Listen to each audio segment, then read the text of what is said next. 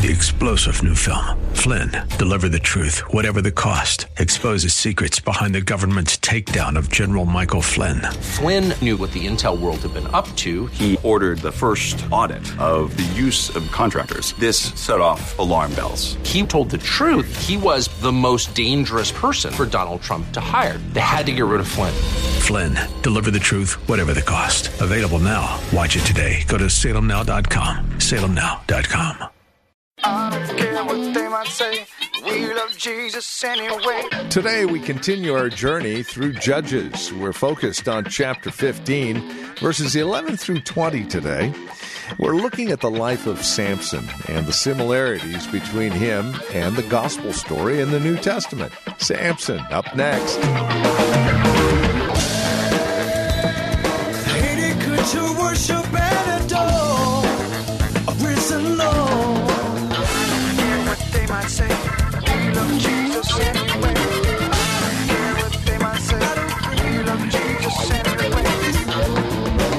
Mentioned this before, but it's worth repeating. A quick look at Samson, and you would think he was a rather shady prophet. A little crazy, off the cuff, and irreverent. But as we spend time exploring his life in depth, we come away with a clear view of the gospel laid out for us in the New Testament. And that's what we're doing today on Way of Grace with Pastor Jesse Gistand. We invite you to join us today as we continue our look at Judges 15, verses 11 through 20, and a message called Samson, I Thirst. Children are being taught in school from the earliest days to despise the authority of their parents now. Do y'all see that? Listen, unthankful. If that's not a canopy for the disposition of the attitude of men and women whom God gives breath to breathe every day, I don't know what is.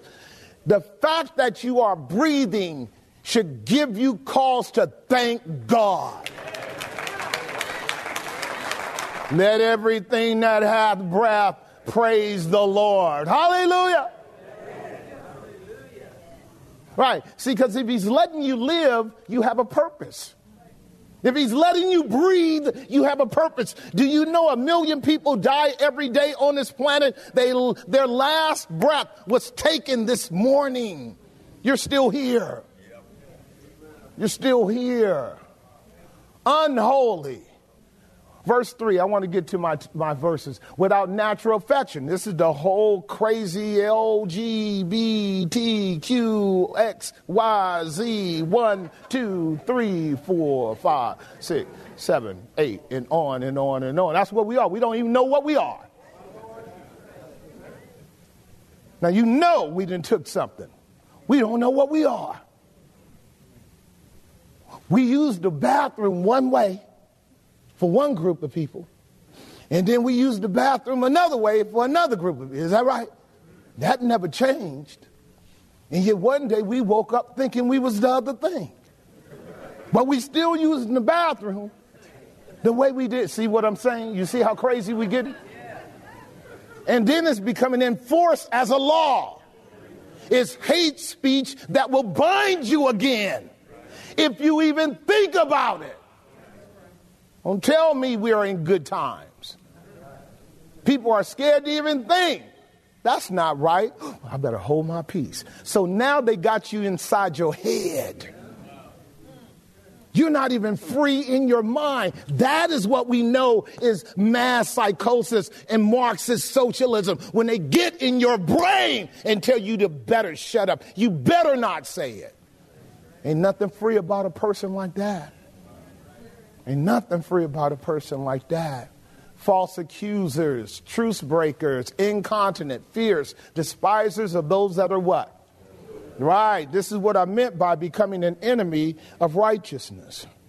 When somebody is actually telling you the truth, if you have a repulsion against them, an aversion to them, an apathetic response to them, then you are now also one who despises those who are good. Am I making sense? Right, and I'm telling you, the enemy can work on you while you're asleep so that you wake up actually hating the people of God who are telling the truth. Just letting you guys know this right now, verse 5. Sorry, stay there. Traitors, heady, high minded, lovers of pleasure more than what? There it is. There it is. Is that true? Right. See, this is something we all have to be delivered from. Would you agree? We all have to be delivered from the idol of pleasure. Pleasure is good, but it has to be subordinated to God. It has to have parameters put on it, doesn't it? God didn't make you for pleasure, He made pleasure for you. Through the prism of a right relationship with God, then you and I can enjoy all things freely that are lawful. But you and I don't get to wake up every day uh, making the world act as if its only reason for existence is to please me. Right, see, again, that's taking God's place, isn't it? Lovers of pleasure more than God. Verse 5 having a form of godliness, but denying the power thereof, from such do what? Which means verses 1 through 4 was not talking about secular folk, but church folk. Having a form of godliness. You look like you're Christian, but you're not. And what he's saying to good men and women who are trying to fight this good fight, leave those folks alone. See, those are the Judites. They enjoyed the Philistines ruling over them. So there's always a trade off, child of God. Would you agree? There's always a trade off. Whenever you and I are going to the same well over and over and over again, isn't there a reward in that well? Come on now, help me. There's a reward there. You and I never pursue something that doesn't give us a reward as a motivational drive to go back after it. Aye. And so the flesh always rewards you with pride and lust and ego and pride and lust and ego tell you you can have all of that every time you come to that well. From such turn away. Verse 6. For of this sort are they which creep in the houses and lead captive silly women laden with sin, led away with divers lusts. This is why the uh, feminists hate the Apostle Paul. Right there. This is why they hate him. Because what he says is, unfortunately, in this struggle of uh, social manipulation, women often are at the front of that because of their emotional instability and insecurity. Women frequently will be taken in by the huckster by the false prophet or the false prophetess, and they will be told that their fundamental purpose for existence is pleasure and power. That's where I am with my sisters today.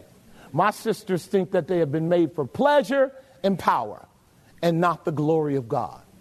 And this here is one of the fundamental keys that's breaking up a relationship with men and women at the heterosexual level. Silly women laden with sin. Paul is using a term there anatomically that says they are small brained. Being small brained means you don't think well. Now, obviously, the devil believed that, didn't he? Because he came after the woman and not the man in the beginning. He figured he could tickle her emotions and get her to turn in treason against God, and it worked. And so, what, what you and I are looking at in this text is not a male chauvinistic prophet of God, but a brother that's telling women, telling uh, men and women, and particularly godly women, you need to step up and make your game to be solid by having a mind that's rooted in God and rooted in God's word. That's what he's saying to you. Because what we're dealing with are a bunch of women that's operating out of power and pleasure at the expense of God's approval and at the expense of a relationship with good men. That's where we are today. And what I understand from the statistics and the data, women in this situation are worse off psychologically and emotionally than they ever have been. In other words, you cannot be happy occupying a position of power that belongs to God. Well, let me keep going. Verse 7. Verse 7. Ever learning and never able to come to the knowledge of the truth. So you know that little that little blue ring that that's that the hang up ring on your computer. Do y'all know that one? That's women in the church who haven't come to a proper understanding of the person and work of Christ and have not experienced the power to put them in the right place so they can be blessed by the grace of God in their calling as biblical women. The computer is still, the computer of the brain is still going, woo, woo. and that's why they run here and there and sit up under all of these different false prophets and false teachers so that their ear can be itched by something that doesn't correspond with biblical truth. I'm making some sense, right? Am I making some sense? I'm talking about the bondage that takes place in the life of the people of God at our own will. Here it is, verse 8. Now, as James and Jannes and Jambres withstood Moses, so do these also do what? This is your parallel. What is Paul talking about? He understood in Hebrew uh, uh, uh, traditions and the Talmud and the Halakha, he understood that the names of the magicians that were working for Pharaoh rose up in opposition to Moses and Aaron. You guys remember those two brothers? Why was Moses and Aaron raised up? To liberate the people of God out of Egypt. What did the magicians do? They parodied God, they mimicked God, they came with false miracles, doing the same thing the true prophets did in order to resist the people of God from being set free. Am I making some sense? Well, then understand this as we move to our final point.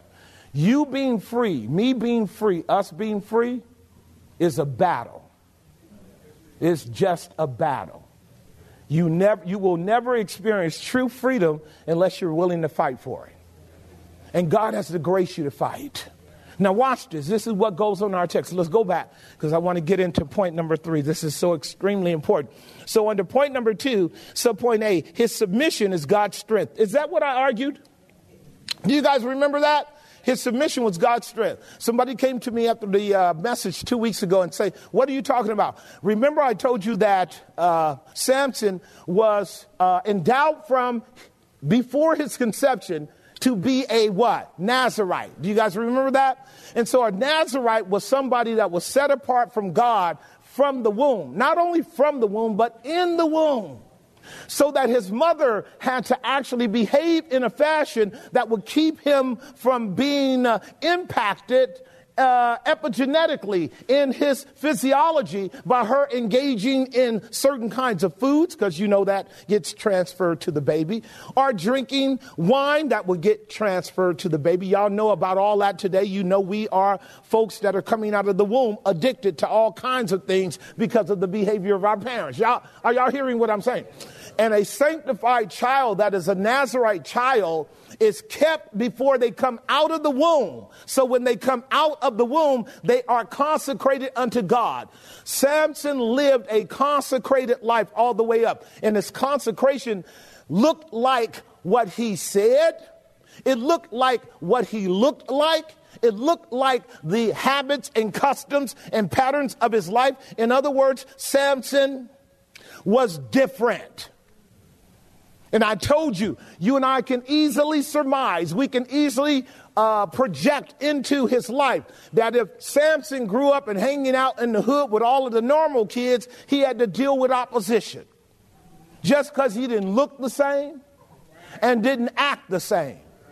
So he had to be ridiculed, he had to be mocked, he had to be scorned, he had to be uh, provoked. Am I making sense? But his mom and daddy loved God. And they did exactly what God told them to do. And that brother grew up to become strong in the Lord and in the power of God's might. Isn't that the way you want your sons to be? Yeah. That's the way you want your sons to be. So God gave an emblem to, um, to Samson, and he gave the same emblem to John the Baptist. And he gave this same emblem to every uh, uh, Nazarite, and that is that the hair was not to be cut. And what I shared with you a couple weeks ago is that because the hair not being cut is a symbol of submission to God. It's a symbol of submission to God. This is the only time that the Hebrew men were not to have their hair cut. It was a strict law in the Deuteronomic code that men were not to dress like women and women were not to dress like men. It's a strict code in the, in the code of Deuteronomy that we are not to be so confused in our outward dress that when a person looks at you, they go, Now, what is that? Are you hearing me? And when you're walking down the street and you got a girl, her hair back in the day should be longer than yours. Now, now uh, there's a caveat. I'm putting some parentheses there right there. I'm going to hold that for a minute. But when you and I intentionally create confusion, we're working for the devil. Because God is not the author of confusion. And women are beautiful as women. They don't need to be anything else. Am I making some sense? I fought these battles many years ago. Well, Pastor, how long can I have been? Because you know, I'm going to get in trouble now. Some of us have curly hair. A sister jumped all on me when I talked about nappy hair. I'm sorry. So some of us got nappy hair. The point is, is that men and women are supposed to be different. They're supposed to be different. So in that culture, the Israelites and the Arabics and the folks in the Middle East, they depicted that by women's hair actually growing out. That was a principle of distinction and a principle of category. Am I making some sense? A distinction between a man and a woman. We, we don't have any such custom in the church today. Paul said that as well. We don't, we don't beat women down if they don't have long hair. I understand. I really do. I understand. But you know, they got all kind of what they call prophylactics out there. You, you do know that. I'm just saying. Um, 1 Corinthians chapter 11, verse 13. 1 Corinthians 11, 13. Listen to what it says. Judge in yourselves, is it appropriate that a woman pray unto God what? Uncovered. Right, again, this is a traditional thing. It does not pass over into uh, all sectors of life, particularly where we are today. Back in the day, church folk used to argue and fight out in the parking lot about women wearing hats in the church. Do y'all remember that? I got 20 minutes with y'all, help you with that. Do some church history right now. Back in the day when women just felt like these was your Baptist women and your Methodist women. You had to wear your hat. And it was okay for a minute. The nice little brims and everything, but after a while the hat got big and hard. And then the folks sitting behind you can't even see the, the preacher because you just decided to wear your big old Penelope hat. Right, you see how we can take a thing and just mess up. You take a symbol and make it the substance rather than understanding what we're talking about as categorical distinctions between men and women. I like distinctions. You don't like distinctions? I like distinctions. I like women looking like women and men looking like men. I really do. I understand we got a spectrum. Don't get me wrong. We got a. There are very few differences between men and women at the biological level, particularly if women don't, you know, keep it up because they can have a beard and mustaches and everything. I do understand all that. I really do. I really do. I'm just saying we closer than we close. We close. We close. And this is why I'm willing to pay for sisters getting manicures and pedicures, and I'm willing to pay. I'm willing to pay. Yes, I am. Willing to pay. Get down, get down. I'm willing to pay. Yeah, put some high heels on and dress right. You're glorifying God in your body, which is His, and and you brothers, cut your hair. Cut your hair. 1 Corinthians chapter 1, uh, 11, verse 14 tells us these words. Do not even nature itself teach you that if a woman have long hair, it is a shame unto him uh, that if a man have long hair, it is a shame to him. Now, so you, you and I know that Paul is speaking by inspiration of the Spirit. He's dealing with a cultural problem that occurred in that day, and it's the same problem that's occurring in our day. And I'll just help you with that because I do have time to deal with this final point, and that is this. Corinth was as corrupt and perverse and sexually twisted as any culture in the Middle East at that time, in the Roman Empire. Corinth was very, very bad. It, in fact, it was euph- euphemistically named Corinthianized. It would be like San Francisco or New York in terms of their overt sexual perversion. Am I making sense? And the women frequently cut their hair in protest of being women because they wanted to act like men. And the women in the secular um, religions in that day, you can look this up in the Delphi oracles, uh, would want to be priestess in their uh, secular temples. And guess what they would do? They would cut all their hair off and wear the um, the sacerdotal garb and look like a priest, and you couldn't tell whether it was a male or a female. Are y'all hearing? Now, I've told this church this for 20 years. What you see in the Bible in the categories of religious aberration and religious apostasy in the scriptures has now all been secularized like all of your demons and all of your titles in the Old Testament, they're all part of our institutions now. All of the pagan gods are uh, nominations of our institutions today. And all of our practices are fundamentally secular and carnal, once again, embracing all of the behavior of those things that the scriptures had categorized as wicked and sinful and ungodly. Am I making some sense? And now we got our uh, education system promoting it at the youngest ages. And we're supposed to be happy about it. No! I'm not happy about it. And you shouldn't be happy about it either. Hence, you got a battle on your hands. So again, don't come up to me at the church talking about, Pastor, how long can I wear my hair before it's legitimate? two inches. I'm kidding. Okay, I already told you we don't play that here at Grace. This is not a legalistic church. Your dress don't have to be over your knees. Y'all remember the day? Your sisters had to walk into church like this.